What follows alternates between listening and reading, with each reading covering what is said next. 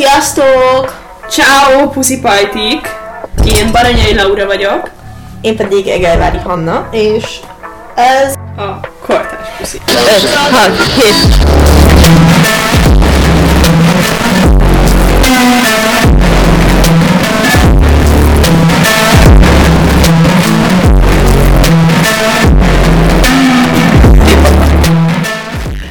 Na megy! Hello! Halikali! Üdv újra a Kortárs Pusziban! Ez a harmadik epizód. És megint izgalmas témákkal jöttünk. Tárulunk elétek. A mai téma az a közösségi média, és hogy mi mindenben keseríti meg az életünket. A miénket, a tieiteket, a gyerekeitekét, és valószínűleg a szüleitekét is. Ja. Nem csak a Gen Z-t érdekel, de mi Gen Z-k vagyunk. És egyébként én most fedeztem fel, hogy egyre jobban tudok azonosulni azzal, hogy Gen Z vagyok. Ahogy így megyek bele a Gen Z-be. Én mindig is Gen Z-nek tartottam magam. Én is mindig Gen Z-nek tartottam, hát nem tudom magam, mert lehetnék boomer, de nem vagyok az. De hogy azért sokan lenézik a Gen Z-t, és azt gondolják, hogy uh, nem akarnak dolgozni, buták, nem foglalkoznak magukkal, úgyse akarnak házat birtokolni, minden. Tehát igen. Sokan meg gondolják ezt. Mindegyik csak a, mindegyik telefonfüggő, az összes Gen Z, és nem akarnak az jövőjükben előre jutni. Pedig mi az igazság? Mindazok vagyunk, és amiért nem akarunk a jövőnkben előre jutni, az az, hogy láttuk a boomereknek a példáit, hogy milyen lehet a jövőnk, és nem akarjuk azt a jövőt. Hát, vagy nincs a lehetőséged, mert a boomer nagypapád az meg tudod venni egy házat tök olcsón, te meg nem. Mi nem. nem, sajnos. És azért nincs is előttünk az a cél, hogy egyszer birtokoljunk egy házat. Az az érdekes a mi generációnkban, hogy ö, mi vagyunk gyakorlatilag az első, akiknek hát nem az egész életében, de majdnem az egész életében jelen volt a közösségi média. Uh-huh. Így egy meghatározóbb szerepet játszott, mint mondjuk a tíz évvel idősebbek számára. Igen. És így kíváncsi lennék, hogy neked mi volt az első negatív vagy pozitív közösségi média emléked? Hát öm, nekem már eleve volt egy ilyen... Öm, vágyam nagyon sok ideig, hogy nekem legyen Facebookom, akkor még, a, még az Instagram nem is volt annyira elterjedt. Igen. Meg a szüleim még nem is használtak, tehát én igazából ugye, a Facebookot láttam, de nekem nem lehetett sokáig viszonylag. Vagy hát... Mennyi idősen lett? Ezen gondolkodom, és szerintem ilyen tizenkét éves láttam, és azért durva, hogy az már én, én ilyen utolsó voltam, így az osztályban, akinek igen. lett. Nekem harmadikban lett. Igen, én nekem, nekem szerintem ilyen ötödikbe engedték körülbelül, vagy hatodikba. Hát, tudom, ilyen nyilván mentünk, igen. Igen. Én tizenkettő láttam. De akkor már mindenkinek volt, nem az, az a csoda volt, hogyha valakinek nem. Igen. És, és akkor nekem az egy ilyen nagyon ilyen, ilyen csodának, mert tehát én nekem egy csodának tűnt az, hogy valakinek Facebookja, hát az már, az már egy felnőtt. Igen, ez lett volna így a belépés a felnőtt korba. Igen, igen, igen. És ö, aztán, amikor Instagramom lett, utána lett Instagramom is, de arról nem tudtak szerintem a szüleim sokáig, aha, hogy van. Nekem se. Szerintem. Ö, és most megtaláltam amúgy a régi Instagram profilomat, és rettenesen cringe. Tehát, hogy így olyan dolgokra posztoltam, hogy nem is értem, hogy mit, mit gondoltam, majd mindjárt megmutatom neked. De és, és mit gondolsz? Mit gondoltál?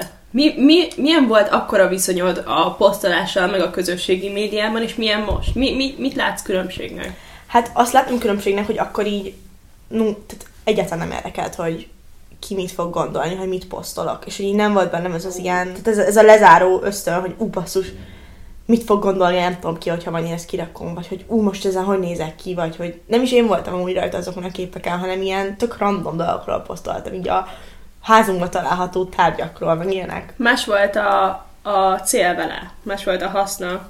És mikor kezdted el érezni azt, hogy meg kell felelned, és mégis fontosak ezek a dolgok, hogy hogy nézel ki, hogy mutatod az életedet. Hát amikor, amikor ugye gimiben járt, elkezdtünk járni, és mindenki elkezdett posztolni ilyen így a napjukról, de úgy, hogy így ő most éppen, nem tudom, tartát eszik, és mindig, hogy piknikezik meg. Tehát, hogy ezek az ilyen furra beállított dolgok, amiknek, amik nem, nem, nem ezek a tapasztalatok teszik ki a napodnak a nagy részét, hanem egy-egy ilyen megörökített, tökéletes pillanat, és akkor kezdtem el én is azt érezni, hogy ú, ennek nekem is meg kell felnem. És mire rájöttem, hogy igazából azonnak az embereknek az életese ilyen, akik ezeket posztolják, az nagyon sok idő volt. Egy uh, kicsi gyerek, főleg ebben a korban nem tudja azt megállapítani, hogy mi az, ami beállított, és mi az, ami nem. Igen. Régen ennek így a magazinok voltak a fő manifestációja. Most viszont a mi korunkban már ott volt a közösségi média, amiben a, gyakorlatilag a mi barátaink és osztálytársaink voltak a magazinoknak a modelljei. Igen. És ez tök ijesztő. Mert hogy nyilván a magazinban nem feltétlenül ismered a, a képen szereplőt, a modellt. Nagyon távol áll tőled. Nagyon távol áll tőled, ezért nem is annyira hat rád talán, mint az, akit utána történelmi órán látsz. Akivel együtt mész be az iskolába, igen, gyakorlatilag ugyanúgy él, ahogy te, és uh, mi választ el attól, hogy te olyan legyen, mint ő. És gyakorlatilag elkezdjük idolizálni azokat az embereket, akik ott vannak mellettünk, és semmiben sem különböznek tőlünk. Igen. Még akkor is, hogyha közben tudod azt, hogy amúgy az ő élete, ő, az ő élete sem olyan, mint amit amúgy a közösségi médiában, médiában mutat. De nem biztos, hogy tudod. De van, akiről tudod, tudod és mégis... Tudat alatt nem tudod magadban ezt annyira realizálni. Nincsenek meg hozzá az eszközeid, ugyanis ez egy baromi új dolog, főleg akkor ez egy baromi új dolog volt. Senki nem tudta, hogy ezt hogy kell kezelni, mi ennek a pozitívuma, mi a negatívuma, mi lesz, hogyha ezt és ezt gondolom. Hát ezt még most se tudjuk. Még most se tudjuk, de akkor kifejezetten. Igen. És te miért posztolsz? Mert hogy most? Ö, most, meg akkor, és mi a különbség? Fú, hát akkor... Én arra emlékszem, hogy a, te voltál Stardollon. Tudom mi az, én csak nagyon ritkán játszottam vele. Volt egy ilyen internetes játék online, amin én kicsit azt érzem, hogy az előszobája volt a ö, mostani közösségi médiának, vagyis hát hogy az akkori közösségi médiának. És azt éreztem, hogy az már egy platform volt a posztolásra, és ugye volt egy babád, akit fel tudtál öltöztetni, aki voltál te, és ö, ott elkezdődött az, hogy én azonosulok azzal a babával, akit posztolok, pedig semmi köze nincsen hozzám, mert ugye egy animáció, uh-huh. én vagy egy karakter, és, és akkor az emberek elkezdték bántani azt a babát, uh-huh. hogy neked csúnya a babád, neked nem elég vékony, nem elég zé. És közben meg a játéknak ez, ez jót tett, mert lehetett vásárolni olyan öltözeteket, meg olyan testformákat, amiktől szebb lett a babád. És akinek azok voltak, azok nyilván tudták bántani a többit. Ez ahogy milyen durva, hogy ezt ilyen tíz évesen megtapasztalja az ember. De nem tudja, hogy mi az, igen, amit megtapasztal. És viszont megtapasztalja azt, hogy neki testformákat kell vásárolni ahhoz, hogy elfogadott legyen. A többiek között. A többiek között. Igen. És nyilván utána magát is ezt szerint fogja definiálni, mert még nem felüldött ki amúgy a, az önképe. Az önképe. Tehát igazából nem, tud, nem tudja azt, hogy nekem most a hugom kilenc éves, és ő most kezd, most kezd ebbe belemenni, hogy már szeretne telefont, hogy már, uh-huh. hogy, de már az ő országban nagyon sok gyereknek van telefonja, neki még nincs. De hogy így annyira féltem őt ettől, hogy mi lesz majd, hogyha, hogyha ő is így, így elkezdi a, az Instagramot, szerintem nem tudom, hogy neki Facebookja lesz-e, mert lehet, az már az azóta így nem van. Igen. Um, de különben meg attól fogja magát uh, kitaszítottnak érezni, hogy neki nincsenek ezek a platformjai. Igen. Ami a társainak igen, van. Igen. De nincsen egy jó, mert nem tudod ettől védeni. Meg tiltani se lehet, mert ha tiltod, akkor meg úgyis az mindig édesebb. Akkor a tiltod nyomás. Hogy akkor ez egy ilyen függőség volt már ott a Stardollon, és akkor könyörögtem a közösségi médiáját, vagyis a Facebookért, igen. És amikor ott elkezdtem posztolni, akkor egy teljesen más élmény volt, és nem értettem, hogy mi az, amit csinálok, mert ugye követtek a tudom, rokonok, meg ilyenek, igen. És emlékszem, hogy ilyen hülye videókat uh, posztoltunk, tök kínos volt, tök durva dolgokat mondtunk, mint most a podcastban, de hogy... A történelem ismétli a igen. De hogy az, az, hogy nem, tehát annak nem volt akkor súlya. És ez csak azt jelentette, hogy jaj, tegyük ki a Facebookra, mint hogyha megosztanánk egy ilyen játékban. Igen. És aztán nem tudom, hogy hol volt az a pont, ahol ez átváltozott, de az, hogy amikor most posztolok, az akkor nagyon-nagyon sok figyelem van az esztétikai dolgokon, bár engem nem annyira érdekel az, hogy, hogy kinézi és kilájkolja, szerencsére most már, És szerintem nagyon-nagyon jó húzás volt az Instagramtól, hogy bevezették ezt, hogy nem muszáj mutatni a lájkokat, uh-huh. a like számát. És uh, nekem ez mindenképpen segített azon, hogy így egészséges legyen a kapcsolatom a posztolással. Te mindegyik posztodon kiállítod? Mm, szerintem igen. Nem? Szerintem igen. igen. igen. Hát, hogy így eszembe jut, akkor, mert ha mindenki mondja, figyelni akar, és eszembe jut, akkor igen. Már azért szerintem egy tíz éve használok, ez is durva, tíz éve használok körülbelül közösségmédiát. És, és akkor mostanra jutottam arra a pontra, hogy akkor ez legyen egy az emlékeimnek a albuma, ahol visszatom nézni, mi volt egy évvel ezelőtt, és mit csinálok most, és mik történtek, és hogy reprezentálom magamat a világ elé. Szerintem ez tök érdekes. Nem mindig van most sem egészséges kapcsolatom ezzel. Mert hogy mit vársz tőle? A, hát nem kifejezetten a saját uh, posztjaimmal kapcsolatban vannak elvárásaim, hanem, hanem inkább az, hogy uh, mit, mi az, amit látok, mi az, amit kapok a közösségi médiától, és azt érzem, hogy, hogy tudod, amikor már az ujjad is úgy mozog, hogy nézem a sztorikat, húzogassam, igen. menjek rá az Instagramra, ö, és ez, ami nem egészséges. Tehát, hogy azt tudjuk, hogy mindannyian függők vagyunk, de igen. azt érzem, hogy ö, amikor rámegyek, akkor látom a hirdetéseket, de mégis rámegyek és nézem, nem a barátaimat látom, nem azokat az embereket látom, akik mondjuk inspirálnak, hanem igen, semmi jó nem. Igen, ilyen szponzort. Igen. Uh-huh. Én um, most rádöbbentem arra, hogy egészségtelen mennyiségben használom, így a, főleg az Instagramot, hogy ha így unatkozom, vagy hogyha nem tudom, várok valakit, vagy ilyenek, akkor automatikusan az Instagramot kapcsolom be. És, és automatikusan, és az Instagramon nézem ezeket a reelseket, aminek nincs, nincs vége. Tehát, hogy folyamatosan jön, tudja az algoritmus, hogy mit, mit dobjon be, hogy, hogy még tovább néz, hogy még többet, és hogy annyira beteg, hogy most tegnap megnéztem, hogy másfél, egy órát és harminchat percet néztem csak az Instagramot a telefonomon. És az a durva, hogy rámész, rámész egy, egy reelre, és pörgeted, pörgeted, és ahogy nézed a, a mostanit, az előzőre már nem emlékszel, amit néztél. Pontosan. Fogalmas sincs róla, hogy mi, mi került be az agyadba, igen. de az agyad viszont tudat alatt tudja. Igen. Voltak is erre kísérletek, hogy, a, hogy nem tudom, talán az, hogy megnézettek emberekkel videót, és akkor ott volt egy Coca-Colás üveg a, a háttérben valahol, senki nem tudatosította magában, hogy ott van, de amikor italt kellett választaniuk, akkor, akkor azt... mégis ezt választották. Igen. Én most megnéztem, múlt héten rekordom az Instagramon két óra huszonkettő perc. Egy nap? Egy nap. Igen. Ez azért nagyon durva. De viszont te is mentél már ilyen uh, social media cleanse-re, meg én is. Igen. Uh, mi, miért töltötted vissza? Hát azért töröltem le, mert megnéztem a Netflixen azt a...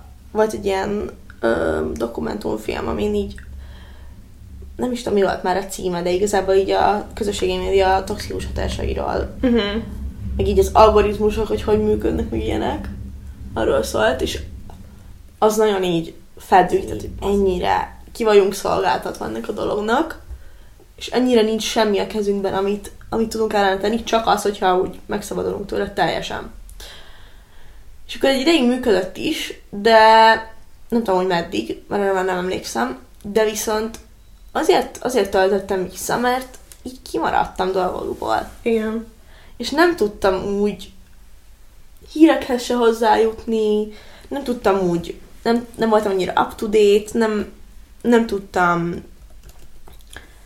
nem láttam bizonyos ö, embereknek, a, hogy mit posztol, és utána nyilván erről van szó, hogy hú, látod, hogy nem tudom ki, mit rakott ki. Tehát, hogy meg tök sok, tök sok ilyen ilyen um, popkultúra dolog ott történik, és ott hallasz a diátadókról, yeah. ott hallasz az énekes, hogy kirakja az új albumát majd öt nap múlva, vagy két hét múlva.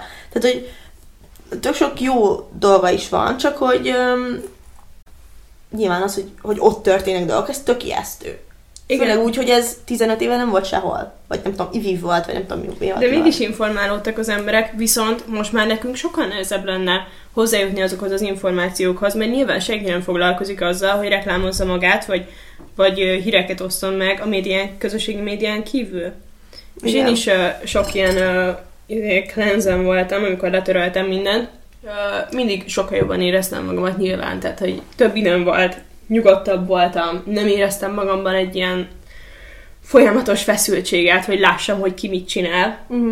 Uh, de azért éreztem, hogy egy csomó mindenről pedig lemaradtam, amit szerettem volna tudni, csomó fontos információról egyébként. Igen. És amikor újra letöltöttem, mindig azt hittem, hogy akkor innentől kezdve fogom tudni szűrni, mert látom, hogy mi az, ami fontos, és mi az, ami nem. Igen. De amikor ott vagy, és vársz valakire, és egy perc, húsz másodpercig kell várnod, akkor mi a fasz fogsz csinálni, és nem, nem tudod azt most már megoldani, hogy csak azok az információk jussanak el hozzád, ami tényleg érdekel. Igen, pontosan.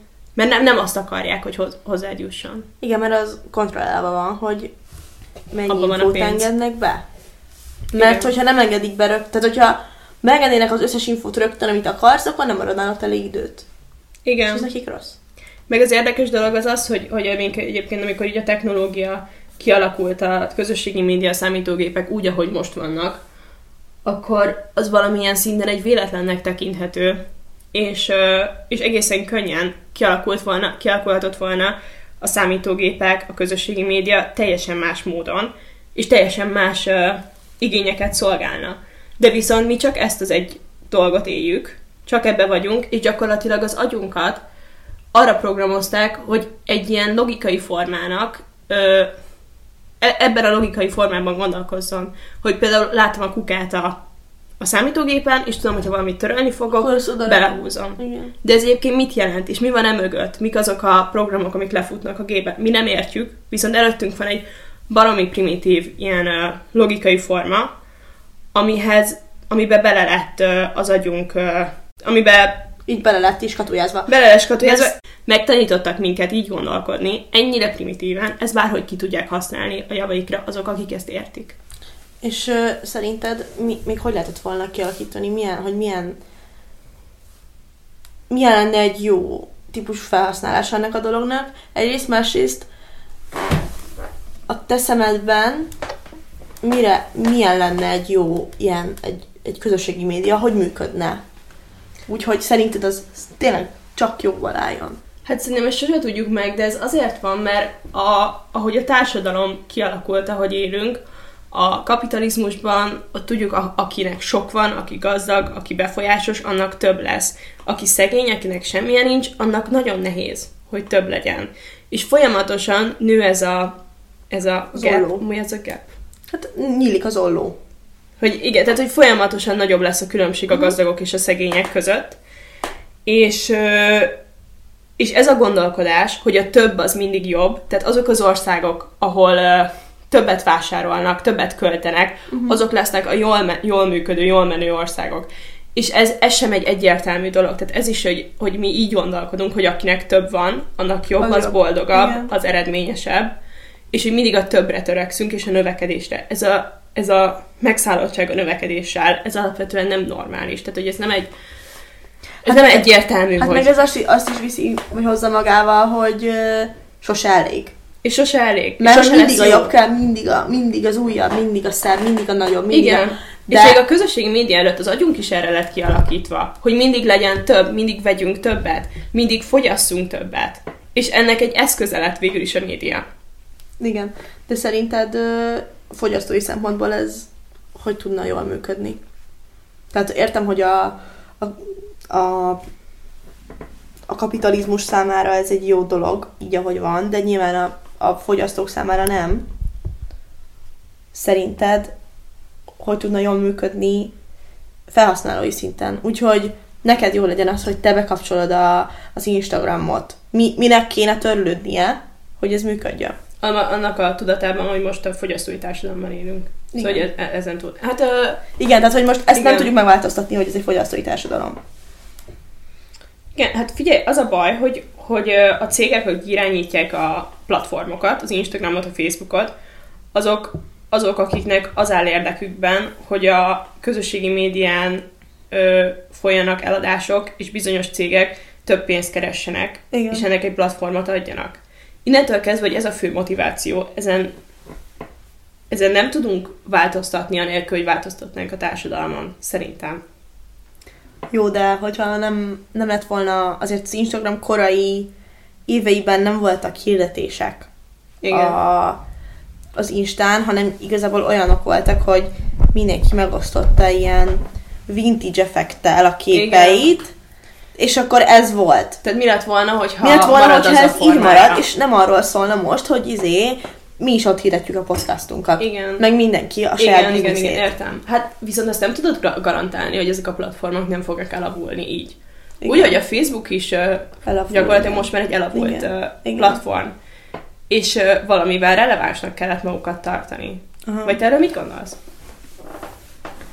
Hát szerintem a, a, az Instagram az most egy nagyon trendy dolog, de ahogy mondjuk a TikTok így felemelkedett. És az Instagram olyan akar lenni, mint a TikTok? Az Instagram olyan akar lenni, mint a TikTok, mert már berakta ezeket a rigezeket, amik igazából ilyen TikTokok vannak ott is. Yeah. Hogy, hogy ez nyilván azt jelzi, hogy, hogy így le fog járni, mert nem tudsz olyan közösségi médiumot mondani, ami nem járt le, mert minden lejárt. Hát az a... Instagram az a, a leghosszabb. Nem tudom, a Twitter például az meg. De a Twitter, meg a Twitter az, az azért egy jó példa, mert valamilyen szinten ő hű marad magához. Mondjuk az Magyarországon nem annyira népszerű. Igen. De hogy a, a Twitter az gondolatok megosztására, meg szövegekre készült, és a mai napig az. Igen. Mondjuk nem tudom, hogy mennyi most az ilyen... a hirdetés, meg hogy ott mondjuk, hogy cenzúrázzák a fake news-t, a nem fake news-t, ugye itthon inkább a Twitterről úgy lehet hallani, hogy annyira nincs elterjedve, főleg max fiatalok használják, vagy ilyen nagyon nemzetközi cégek, de inkább úgy hallottuk itthon, hogy a Trumpot ugye... Igen. Ö, Na, és erről mit gondolsz, hogy a Trumpot leszették a Twitterről? Hát én mindkét oldalról egyet tudok érteni, hogy egyrészt ugye szólásszabadság van.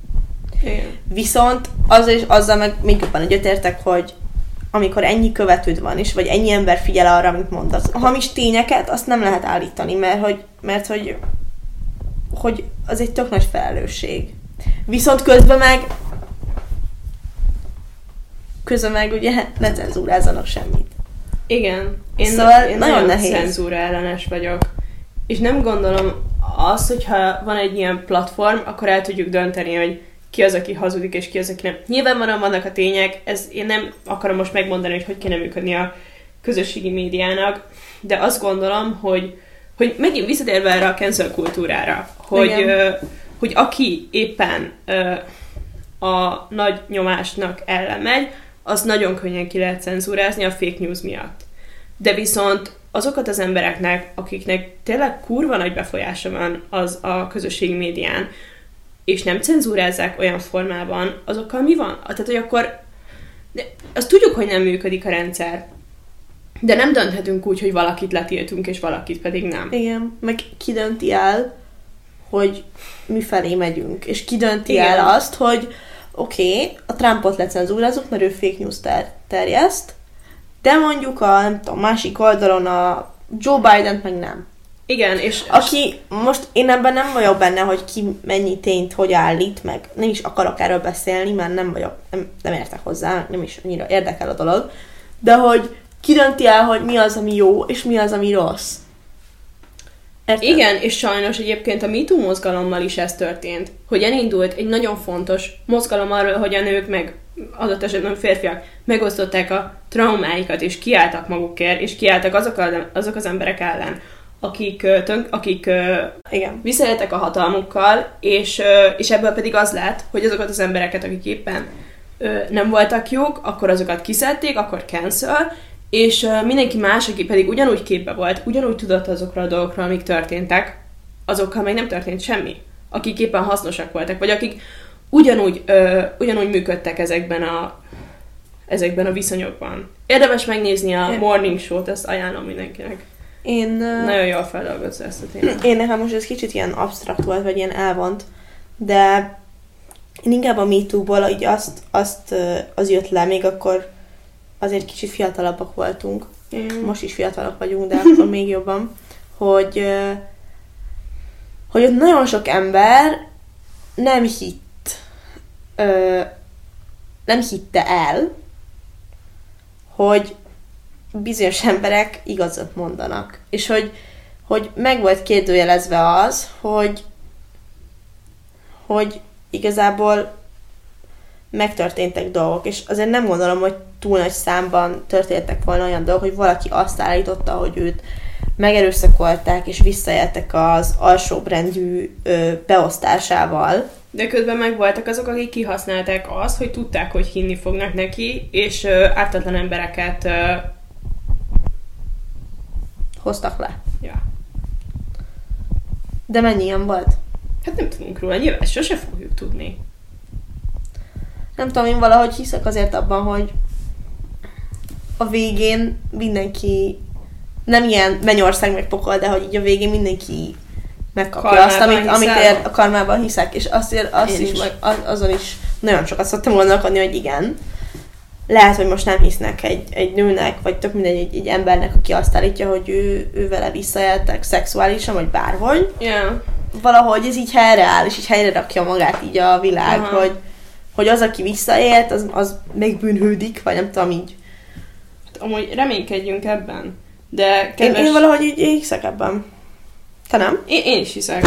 Kedves hallgatók, nézzétek meg a Morning Show-t, mert nagyon fontos. Viszont a karmára pedig uh, én uh, tavaly phishingre akartam jegyet venni, és uh, én amúgy kibaszott naiv vagyok, és vettem egy jegyet egy uh, csajtól, akin egyértelmű volt, hogy scam. Nem volt, a, nem volt hajlandó eladni nekem izén a ticketswapon, és akkor megvettem, és izé. Nyilvánvalóan küldtem neki pénzt, és uh, akkor nem volt jegy, de utána viszont uh, neked köszönhetően kaptam ingyen egy uh, phishing jegyet arra napra, amire akartam menni. Szóval emiatt bízzatok az emberek jóságában, és legyetek naívak, mert hát, ha visszajön hozzátok a jó karma. Hát, naívak ne legyetek, de ö, Laura tényleg nagyon naíva volt. Már így ilyen nagyon cuki módon, tehát, hogy néha ilyen nem értem, hogy hogy, hogy ilyen túl bizonyos szituáció. De hogy hogy igen, hogy valahogy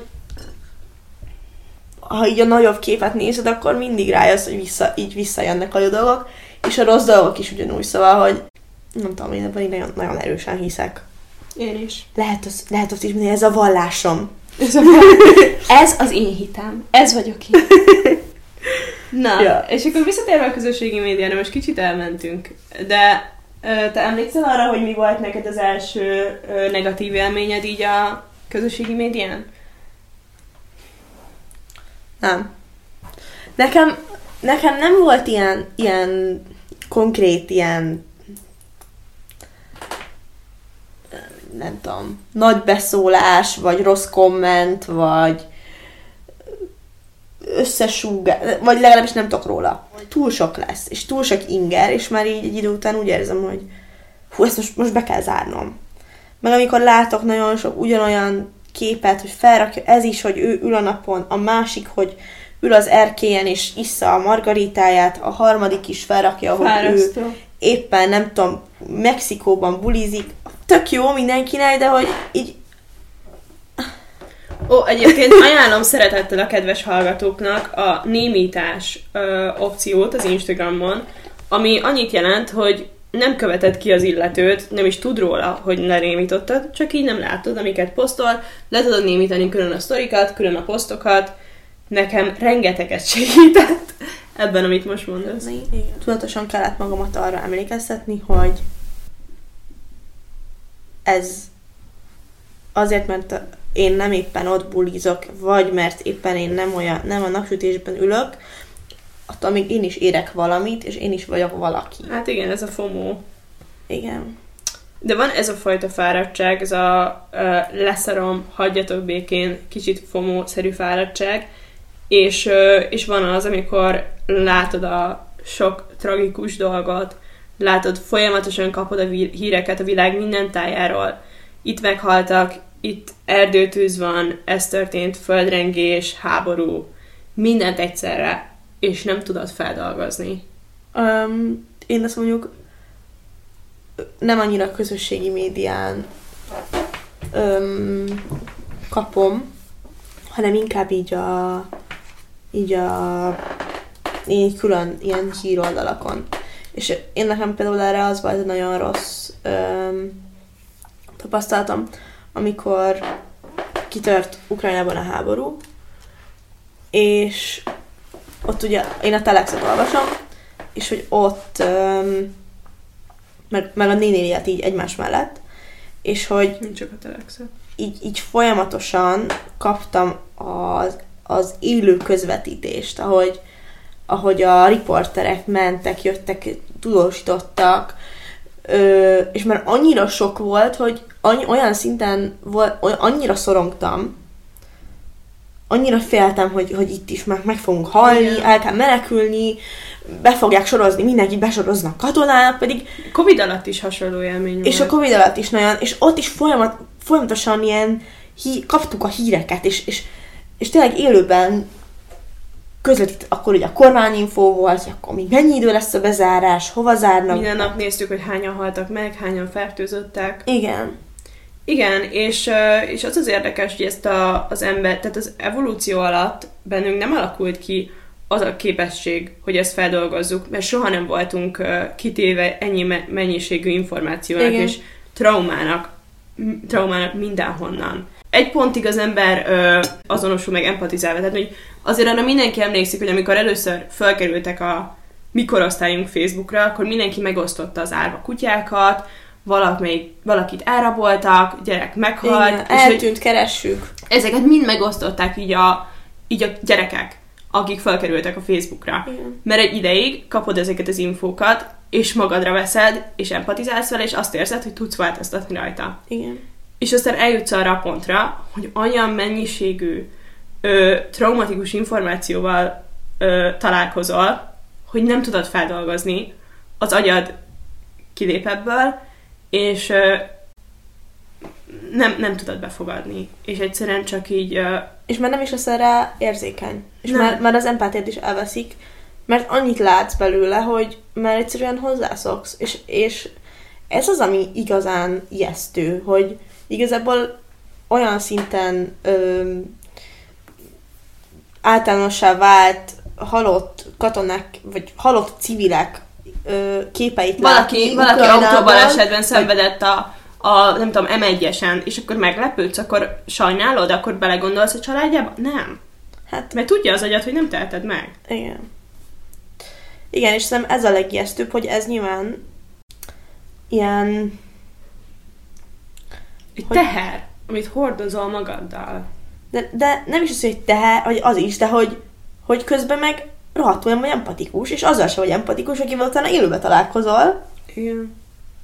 Mert figyelni kell arra, hogy úgy reagálj, hogy, hogy annak legyen ö, ilyen érzelmi töltete. De azért ne az legyen, hogy hazamész, és nem mersz kimenni az utcára, mert szorongsz attól, hogy ezek bármikor megtörténhetek veled. És annyira sok ember pedig ebben él, hogy fél elhagyni a lakását, a házát, fél kimenni az utcára, mert annyi szörnyűség van a világban. És yeah. csodálkozunk azon, hogy mindenki ennyire szorong manapság. Pedig hogy ne szoronganánk, hogyha ennyi mindennek vagyunk kitéve, csak így a képernyőn keresztül is. Nagyon sokat jelent. Igen. Még egy nagyon fontos téma szerintem ebben a, ebben a kérdéskörben, de kicsit lájtosabb. Már azért legyen lájtosabb is. Igen, ez egy kicsit erős volt. Az, az, az influencer, influencerség, mint szakma. Jó, hát végül is az is hasonló érzést vált ki belőlünk, mint a tragédiák. Hát igen, de az azért más. Más, és olyan szempontból is más, hogy öm, senkire nem mondhatod rá, hogy influencer, mert az ilyen pejoratív. Viszont közben mindenki influencer. Tehát közben mindenki influencerni akar mindenkit, mindenki öm, megmondja a véleményét, mint mi is amúgy. Hatással akarsz lenni Hatással másokra. akarsz lenni másokra, persze. Ez egyébként az embernek így az egoizmusa, hogy azt gondoljuk magunkról, hogy mindenkinek van ö, valami, amit érdemes megosztani a másikkal, ami hiányzik a másik életéből. Igen, de mi is azt gondoljuk. Hát igen, csak úgy érdekes, hogy emberek... ben annyira természetes, hogy ezt gondoljuk. Igen, igen, igen. De viszont, hogyha valakinek mondod, hogy influencer vagy, Akkor egyben lenéz. Akkor, akkor izé vagy, hogy akkor mekkora bunkó vagy, és én nem is vagyok influencer, mert az ugye mivel van asszociálva, hogy semmit nem csinál, csak fotózgatja magát. Ja, ja, ja. De ez érdekes volt, amikor ez kialakult így a... Opa, ez így kialakult a Paris Hiltonnal, meg a Kim Kardashiannel, amikor csak elkezdtek... Kitalálták ők a selfie-t, meg nem tudom. Igen. És aztán rájöttek arra az emberek, hogyha Kim Kardashiannek van ö, ö, közösségi ereje, és akkor bemegy egy ö, boltba, és ott vesz valamit, akkor, attól, hogy ő bement, akkor sokan be fognak menni, és megvenni ugyanazt a dolgot. Igen. És ezért a reklámnak egy teljesen új ö, szakasza kezdődött. Amikor igen, rájöttek erre, hogy az embereknek a befolyása az ö, ott is tud, a közösségi médiában is tud. Működni. De amúgy ez a legdurvább, hogyha belegondolsz, akkor köze, követsz egy influencert, vagy egy, nem tudom, egy celebet, vagy egy riportert, vagy tök mindegy, akit mondjuk, vagy egy színészt, akit amúgy rohadtul abból ismersz, hogy nem tudom, a kedvenc filmetben játszott, és aztán meglátod, hogy ő amúgy nem tudom, milyen na- nappali krémet forgalmaz. Vagy reklámoz. És neki szép a bőre, mert látod a szép bőrét a igen, Instagramon keresztül, ami egyébként szarrá van retusába, te nem akarsz olyan bőrt. De persze, olyan embert akarsz, és persze, te is bemész, és persze, te is megveszed ugyanazt, amit ő. Mert hogy akkor teljesen szép leszel. A befogadókat pedig annyira befolyásolhatóvá teszik, hogy el, nem elkezdik, hogy abba hagyják a gondolkodást, és mindent elhisznek, amit látnak. Igen. De, hogyha viszont valamilyen úton, módon rájönnek arra, hogy amit látnak, ez nem igaz, akkor ö, nem fognak tudni hinni az emberekben. És én most kicsit ebben a, a stádium, stádiumban vagyok, hogy, ö, hogy hogy hihetem el azt, amit mondanak. Mi ki az, akinek elhiszem, amit mond? Miért higgyem el? Hogy, hogy döntöm el, hogy ez igaz, vagy nem? Minden lehet körülöttem manipulált. Igen. Szóval ez nagyon ijesztő. És veszélyes is, a, így a mi generációnkra nézve, meg a alattunk lévő generációkra, hogy hogy fognak felnőni ezek a gyerekek. Hát igen, én, én a hugomnak a, a részéről um, tartok ettől a dologtól, mert hogy ő, ő már egy olyan Instagramba fog bele regisztrálni, ami már csak abból áll, hogy több like menjen, hogy ilyen szép az arcom, ilyen szép a kocsim, ilyen szép a lakásom, ilyen szép ruháim vannak, és már mindenki csak ezt, ezt nyomja így az arcodba, hogy igen, igen, igen. És ő már csak ezt fogja tudni. Ő már nem fog a vintage effektről tudni, mert nem, nem is élt akkor még, amikor az volt.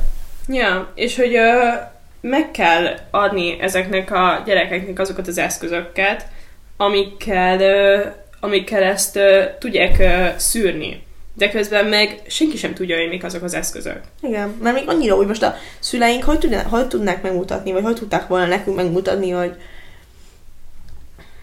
mivel védjük ki, úgymond ennek a rossz hatását. Ők se tudják kivédeni, ők is amúgy full függők. És egy szülő az hogy dönti el, hogy akkor a gyerekének most odaadja a telefont, és felrakja az Instagramra, vagy nem?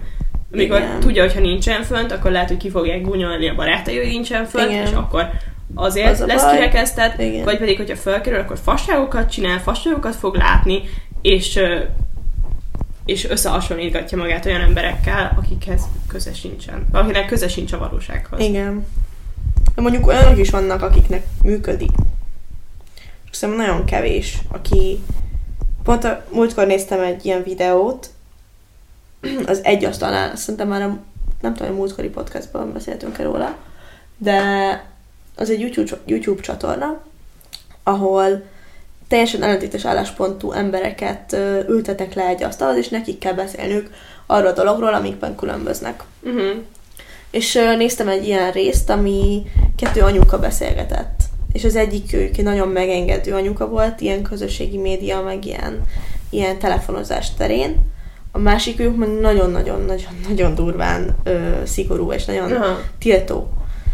És nagyon érdekes beszélgetés volt, azt is így ajánlom így a hallgatóknak, mert tökre, tök, mind a ketten tök sok olyan ö, dolgot mondtak, amiket tudtam azonosulni, de közben a tiltóval fura nem, nem, nem értettél egyet, mert olyanokat mondott, hogy nem tudom, ö, ha ő megtiltja, vagy hogyha ő megengedné a gyerekének, hogy telefonozzon, akkor ő kb. Meg fog halni, és izé, örökre. Igen, akkor vége. Izé, vége az életnek.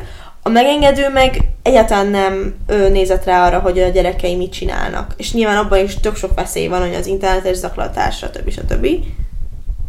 De hogy hogy valahol ugye a kettő között van ez, a, ez az ilyen balansz. A szülők még kevésbé tudják, mint mi, mert ők meg abba születtek bele, hogy még szerintem számítógép sem igen, volt. Igen, igen. És hogy így... Igen, nem volt. Érted? Igen, mondjuk uh, én uh, nagyon um, elítélem azokat a szülőket és felnőtteket, akik azt gondolják, hogy, uh, hogy uh, uh, nem lehet a gyerekkel megosztani bizonyos információkat, uh-huh. és nem mehet fel az internetre, és ne lássa a világot, nem lehet a gyerek előtt beszélni a szexről. Tehát a legalapabb igen. dolgok, amik alapvetően irányítják mindenkinek az életét, azokról ne tudjon a gyerek. Hát meg a problémákról sem beszélünk. Igen, ugye? És akkor beküldik a, az egyházi iskolákba, ahol uh, jelmezbe kell járni iskolába. Én nagyon sok ilyet hallottam már, hogy azért, mert hogy a szex az bűn, akkor csináljuk banálisan. És erről soha nem fognak megtudni a szülők, és uh, nem is érdekli őket, amiről nem tud, az nem fáj neki, igen. és azt csinál a gyerek, amit akar, mert hogy ő egy jó szülő, és nem tette ki semmiféle szörnyűségnek a világban. Mert, ő, mert akkor nem is tud róla, hogyha ő nem beszél vele róla. Hát sajnos ez nem így működik, de ugyanez van azokkal a szülőkkel is, szerintem, akik ilyen bulításban korlátozzák a gyereküket. Yeah. Hogy úgy azt gondolják, hogy hogyha ők ö, nem beszélnek a, arról, hogy mi az alkohol, mi a drog, mi a szex, stb. Stb., akkor arról majd a gyerek sem fog tudni, meg hogy majd akkor majd a gyerek sem fog ö, részegen ö, nem tudom, lógnia, nem tudom hol, a móricon. De ezt tehát, gondolják, működik, tehát nem mert... azt gondolják, hogy ők ettől, ettől ők jogszülők, hanem azt gondolják, hogy leveszik a saját vállukról a felelősséget, mert én nem mondtam neki semmi szörnyűséget, én nem ö, világosítottam őt fel szexuálisan. És ettől már nem az ő dolga, hanem az ő gyereke az egy kicsi angyal, és akkor az ő tudtán belül ő nem csinál semmi rosszat. Hát én ezt értem, csak mi van akkor, hogyha az a, az a felállás, hogy ö, nem beszélsz a gyerekedről ilyen dolgokról, majd egyszer csak hívnak téged a toxikológiáról, vagy hívnak a barátai, hogy figyelj, igen. itt van a lányod, és, vagy a fiatal, mindegy, és... Ö, amúgy nem tud magáról, azt tudja, hogy hol van, légy szíves, gyere érte. És akkor beöltöd a kocsitba, és akkor kell neked arról beszélni, hogy amúgy, figyelj, amúgy lehet nem kellett volna kövenned a vodkát, meg a... Tudod, hogy mi van ilyenkor? Az van, hogy akkor az én, ö, én, én házamban, az én tetőm alatt nem fogod ezt csinálni, és akkor fogja és kidobja a gyerekét, és akkor ő onnantól kezdve nem azonosul a saját gyerekével, és képes inkább kivágni az életéből, mint hogy feldolgozni azt, hogy ő egy érző, szexuális lény, lélek. De szerintem nagyon sokan csak igazából a saját gyereküket távolítják el érzelmileg maguktól, nem is igen. feltétlenül fizikailag, csak hogy így... Nagyon sokan kidobják ilyenek miatt a gyereküket otthonról. Mármint, hogy így fizikailag? Aha, tehát hogy azt mondják, hogy jó, te szexelni akarsz, te drogozni akarsz, te ilyeneket csinálsz, jó, akkor szépen menjél el otthonról, akkor keresd meg a saját pénzedet, és akkor ne lakjál velem, nem akarok veled beszélni. Nagyon sok ilyen szülő van. Kitagadja azért a gyerekét. Én szerintem, persze biztos van sok ilyen, de hogy azért olyanból is sok van, aki nem dobja őt ki fizikailag, és utána se világosítja föl, hogy amúgy, amúgy figyelj, szerintem vegyünk akkor itthonra nem tudom mennyi sört, és akkor nézzük meg, hogy megiszol egyet-kettőt, hogy vagy tőle. Mert hogy lehet, hogy valaki berúg kettő sörtől, én biztosan, igen. van, aki meg ötöt tizet meg tud inni, úgyhogy... Jó, de ez már azért haladó, tehát az is elég lenne, hogy azt mondja, hogy jó, áthívsz öt barátot, figyelj, én itthon vagyok, de ott van sör a konyhába, igyatok, ha szeretnétek. Nem olyan kibaszott nagy dolog, semmi bajuk nem lesz tőle. Nem. És te is ott vagy ráadásul, hogyha segítségre van szükségük. Mi, mi a probléma? Az a probléma, hogy felnő... Hát meg az, hogy felelősséged van, akkor érte. Ja. Hogy akkor rajtad múlik, hogyha valami baja lesz, akkor, akkor csak hosszú távon nézve pedig annyira megérős az, hogy elmagyarázod neki. Igen, de neki az a legegyszerűbb, hogy hadd súnyogjon a háta mögött, hadd csinálja, és akkor neki, neki ez nem, nem fontos, akkor nincsen benne felelőssége. Ő berakta izé, egyházi iskolába, ő jelmezbe küldi el a suliba, és akkor onnantól kezdve ő neki nincsen vele problémája. Ott megtanítják neki a jó értékeket, nem szabad szexelni. Hát ja, meg azok az a legszörösebb gyerekek, a egyházi iskolák gyerekei, nem? Igen, hát mert ott ugye tiltva van minden. Minden, és akkor úristen, akkor menjünk ki cigizni, menjünk ki drogozni. Szexeljünk akkor a vécében amúgy. Igen. Ja. Mert az egészséges, de ugyebár azt is tudjuk, hogy ö, ismerjük azokat a férfiakat, akik ilyen iskolákba jártak, a gumia szorít nekik, és az abortusz pedig gyilkosság. Mert, mert ő, ő az egyházi fiú, akit nagyon szeretünk, aki ö, olyan értékei vannak, hogy hűha, aki templomba jár, aki egy légynek sem ártana, de azért a gumi, na, a gumi az nem. Abortusz. Hát, abortusz az gyilkosság. Ja. Az nem normális. Abortuszról is megcsináltunk egy ö, epizódot valakivel. Igen. És... Uh, Ú, az jó ötlet. Igen. És... Uh, igen. És akkor a kislány hazamegy, vagy lehet, hogy nem megy haza, hanem egyedül el kell sétálni az abortuszklinikára, ahol megszólják őt kurvának, mindennek, és uh, elveteti a gyereket, nem tudja elmondani senkinek, szégyelli magát, ez a trauma uh, vele lesz egész életében, és nem volt ott senki, aki segítsen neki. Csak azért, mert őt berakták egy ilyen iskolába, ahol ő védve volt, és ahol semmi rossz nem történhet vele. De olyanok is vannak, mert ez azért egy nagyon-nagyon, nagyon-nagyon drasztikus példa, és nem mindenki jut el ideáig. Tudom, de sok, és, tehát, hogy nem tudom, beszélünk hogy erről, és sok ilyen van, és hogy, hogy olyan, ö, olyan szégyennel érnek együtt az emberek, mert szégyelik magukat a világ legtermészetesebb dolgaik miatt. Én értem, hogy mondasz, csak hogy nem mindenki jut el ennyire durva öm, Jó, szintekig. Beszéljünk az enyhébe. És arról is lehet beszélni, akik viszont ö, akiknek ott van az, hogy mondjuk terhesek lesznek nagyon fiatalon, akár el is tudják mondani azt, hogy ö, mi van velük, akár ott van az anyukájuk, vagy az apukájuk, vagy a családjuk, aki támogatja őket, de belülről mégis azt érzi, hogy ő társadalmilag nem felel meg X és Y dolog miatt, mert ő egy olyan fiúval szexelt, akinek túlságosan szoros volt a gumi. Szóval ilyen, ilyenből is egy csomó van, hogy úgymond látsz, látszólag el van fogadva, hogy ez megtörténhet, de belülről mégis azt tudsz, hogy te vagy a szar. Hogy, hogy megmagyarázhatatlan dolgok miatt érez, érezzük ezt. Úgyis, hogy velem mondjuk nem történt ilyen szerencsére, de hogy mégis igen, csomó dologban érzem azt, és mondjuk akár a közösségi médiában is érzem azt, hogy kimondatlan dolgok miatt érzem magamat szarul. Társadalmi nyomás alapvetően. Igen, egyébként én voltam már olyan szituációban sajnos, hogy úgyhogy soha nem gondoltam volna ezt magamról, és én azért egy erős nőnek tartom magamat, aki kiáll a saját uh, értékei mellett, meg feminista is vagyok, nyilvánvalóan.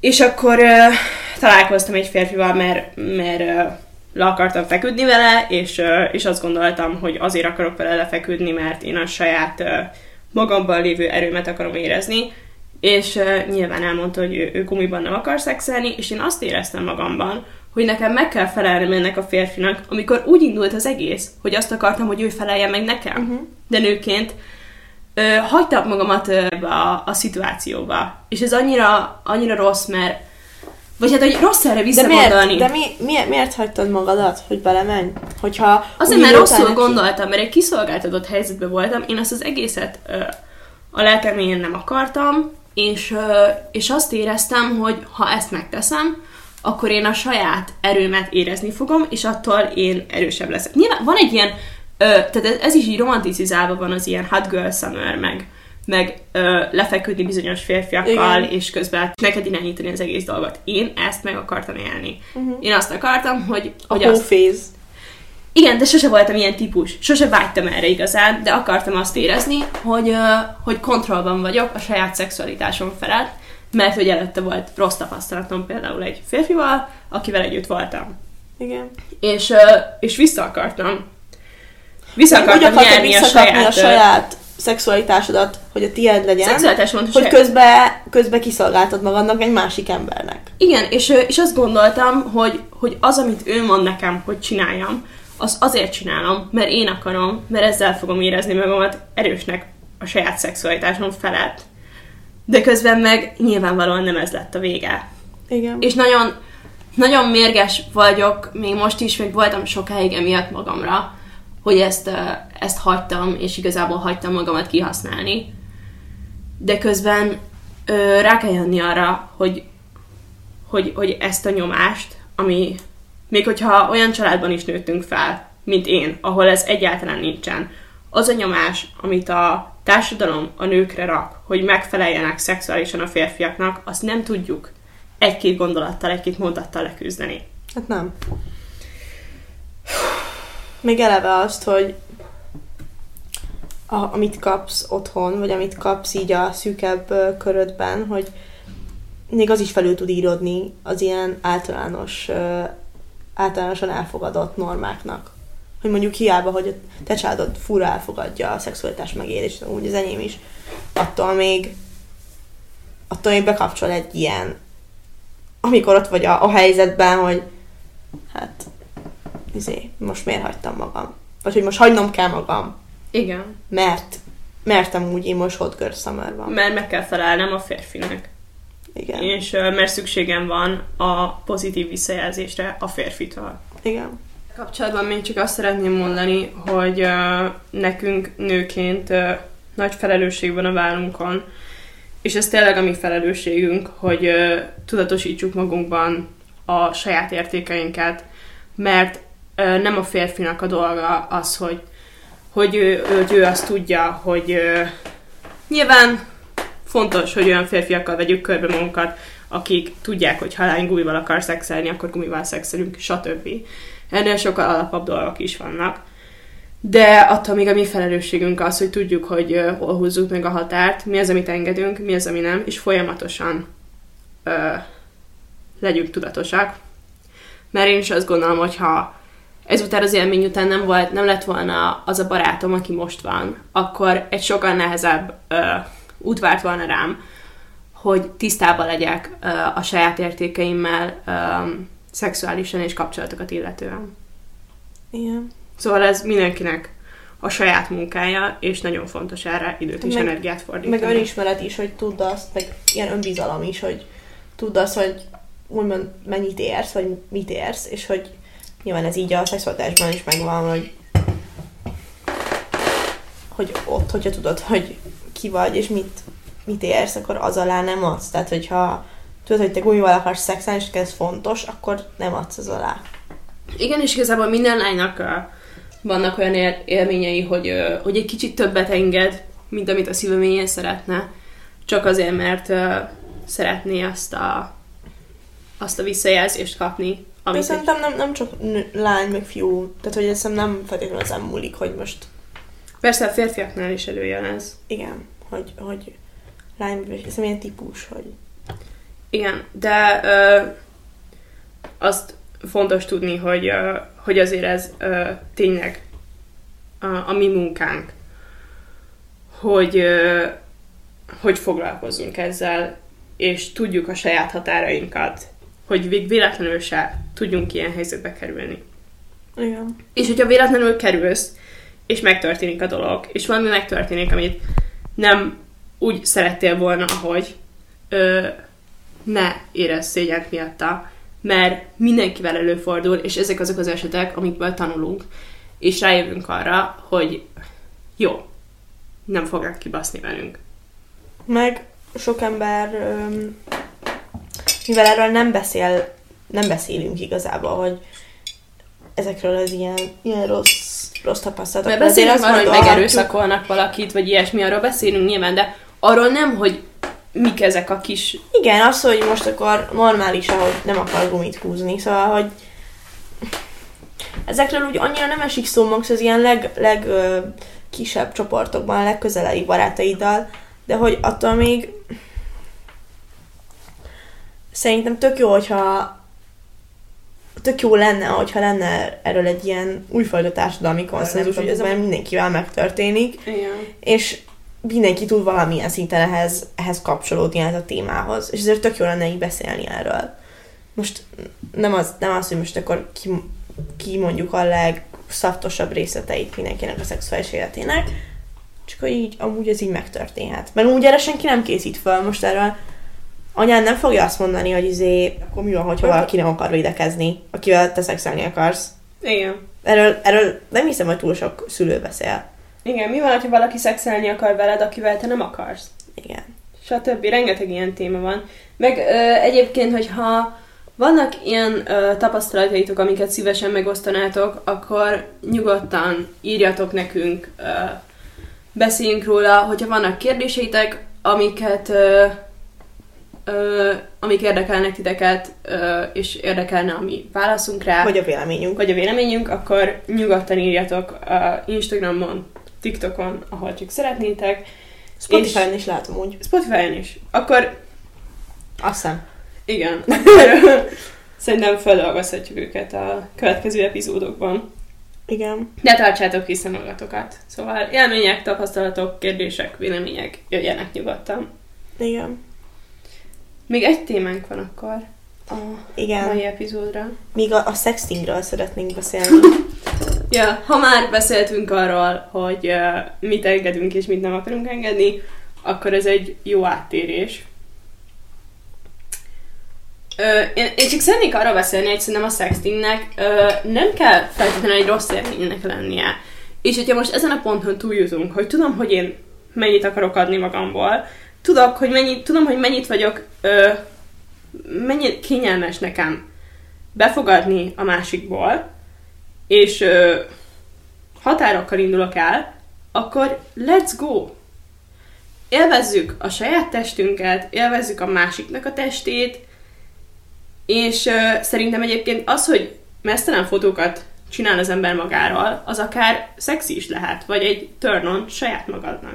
Oké, okay, de mindenképpen kell küldened másnak? Nem kell.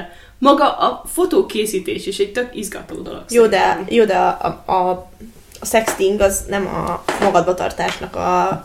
Akkor pont, hogy elküldöd. Igen. Szerinted az... Én, én például annak nagyon így ellene vagyok, így a saját életemben, hogy, hogy ilyen konkrét fotókat küldözgessünk egymásnak a testünkről. Szóval nekem az, az így nem... Nekem nem is turn on, és én ezt túlságosan veszélyesnek érzem ahhoz, hogy, hogy én ezt így tudjam csinálni jó szívvel. Attól félsz, hogy visszajelnek vele? Öm, igen, még ha nem is a, nem is a barátom, mert róla nem gondolom, hogy visszajelne, de hogy így bárhogy, hogy így, így felkerül rólam olyan, ami, amit én nem akarok, mert hogy, mert hogy ez elérhető lesz valahol biztosan. Uh-huh. Az a kép, amit én elküldök. Uh-huh. És nekem amúgy ez nem is ilyen szexi faktor. Vagy hogy nekem az így nem... Hát persze, hát akkor nincs értelme, hogyha nem az. Nekem, én szerintem viszont mindenképpen egy izgalmas dolog, meg hogy egy tök uh, egyedi uh, kommunikáció az adott emberrel, akivel, akire kíváncsi vagy. Én, kedves hallgatók, én felkészültem arra, hogyha jön egy hacker, és azt mondja, hogy egy éve figyellek, és van negyven mesztelen fotóm rólad, hogyha nem fizetsz három millió forintot kiposztolom, akkor én nyugodt szívvel kiposztolom őket, szóval készüljetek fel, hogyha egyszer nudokat láttok rólam az interneten, az azért volt, mert hogy... Mert nem, nem volt a hajlandó fizetben. Igen, vagy csak kedvem volt kiposztolni. Szerintem, én emlékszem, amikor megkaptam az első fasz selfie-met, voltam kb. tizennégy éves. Azt se tudtam, akkor láttam először faszt az életemben. Igen. Na most, fiúk, ez egy nagyon fontos téma, ahova érkeztünk, és figyeljetek, hogyha arra a pontra juttok, hogy szeretnétek készíteni egy faszképet, akkor vannak bizonyos dolgok, amikre nagyon fontos, hogy odafigyeljetek. Egy faszkép lehet kifejezetten kellemes ö, látvány, de lehet a teljes ellenkezője. Lehet gusztustalanni. Kinyitott, nyitva hagyott, golyós dezodor, nincs a háttérben. Van ilyen? Próbálunk egy olyan helyet találni, ahol ö, nem kék, zöld, sárga színek vannak, hanem maradunk így a naturális tónusoknál. Rendet rakunk a szobában. Nincsen kinyitott csipszes zacskó. Nincsen egy félpárkoszos zokni. Az alsógatya nincs a szűnyegen. Legjobb, hogy a természetes fényt választotok, és egy tiszta teret. Ne látszódjon sok minden. De viszont... szorítkozzunk a lényegre. Azért látszódjon valami a takarón kívül. Mert különben azért az triki, hogy mi történik a mérettel. Szóval annyi, annyi tiszta háttér, nyugodt környezet. Random dolgokat kivesszük, nem fogunk rá, és nem szorítjuk. Nem akarjuk látni két centiméteres vastag ereket. Szóval, elmondom, hogy mit teszel. Leülsz egy székre, vagy egy tiszta kanapéra, alattad egy takaró, esetleg. És akkor szépen lassan kezdjük. Küldhetsz egy képet a hasadról, hogyha mondjuk vannak izmaid, ha nincsenek, az se baj, de valamit finoman kezdjük. Vagy, vagy, vagy, azt mondod a lánynak, hogy küldjön egy selfie-t. Azt tetszik a lányoknak, mert akkor azt érzi, hogy szeretnénk látni az arcát, jaj, jaj. És hogyha elkezded mondani, hogy mennyire szép, mennyire szívesen látnál többet, akkor biztos, hogy szívesen küldenem, mert akkor azt akarja érezni, hogy még tud többet mutatni. Nem küldesz neki a semmiből azután, hogy mit ettél tegnap vacsorára, ettem sushit, nem küldöd el a faszodat, szóval ezt nem. Hanem nyugodt környezet, egy kép az arcodról, egy kép a hasadról, egy kép a rólad az alsógatyába, hogy valami ott így talán nagyobb, mint volt eddig. Nem tudom, én... lehet, hogy ebben nagyon konzervatív vagyok, de nekem nincs, nem tud olyan alkalom lenni ö, így online a térben, hogy ez nekem így jókor jöjjön. Hát én is szívesebben küldök magamról a képeket, mint hogy fogadok. Én magamról. Tehát, hogy én, én nekem, nekem ez a dolog így megakad maximum az üzenet síkján, de hogy nem, tehát kép az nekem ilyen... Ja, és az, az hogy, uh, hogy konkrét sexting, hogy mit érzel most, vedd a pólódat. Az, az nekem egy fokkal már... Kellemesebb? Kellemesebb, vagy így, így nem, nem is azt mondom, hogy kellemesebb, hanem ilyen, ilyen jobban, jobban tudok vele egy kicsit azonosulni, de nekem ez az egész valahogy annyira így a jelenléttel van összhangban, hogy én nekem ez nem tud, nem tud igazi lenni. Nekem a sima sexting, a írás, az nekem nagyon nem, mert azt érzem, hogy a férfiak nem tudnak fogalmazni, és majd ezt is egy epizódban megtanítjuk nekik, hogy hogy kell. De... a Laura mindenkit megtanít, sextingelni is. um, de szerintem ami jó, és hogyha nem vagytok együtt, az a videóchat szex. Az tök jó tud lenni, és igazából tök érdekes kipróbálni, meg tök izgalmas. De mondom, a tiszta szoba, tiszta ruházat, amit leveszel, aztán amikor leveszed az alsógatyádat, ne kifordítva rakd a szőnyegre. Szóval ez ilyen apróságokra nagyon fontos figyelni, mert az, amit ti nem értetek, mi nőként nagyon könnyen, tudom, ezt mondjuk szoktátok mondani, de mi nőként nagyon könnyen elterelődik a figyelmünk. Nagyon könnyen nézzünk a farkatokról arra, hogy hol az odar.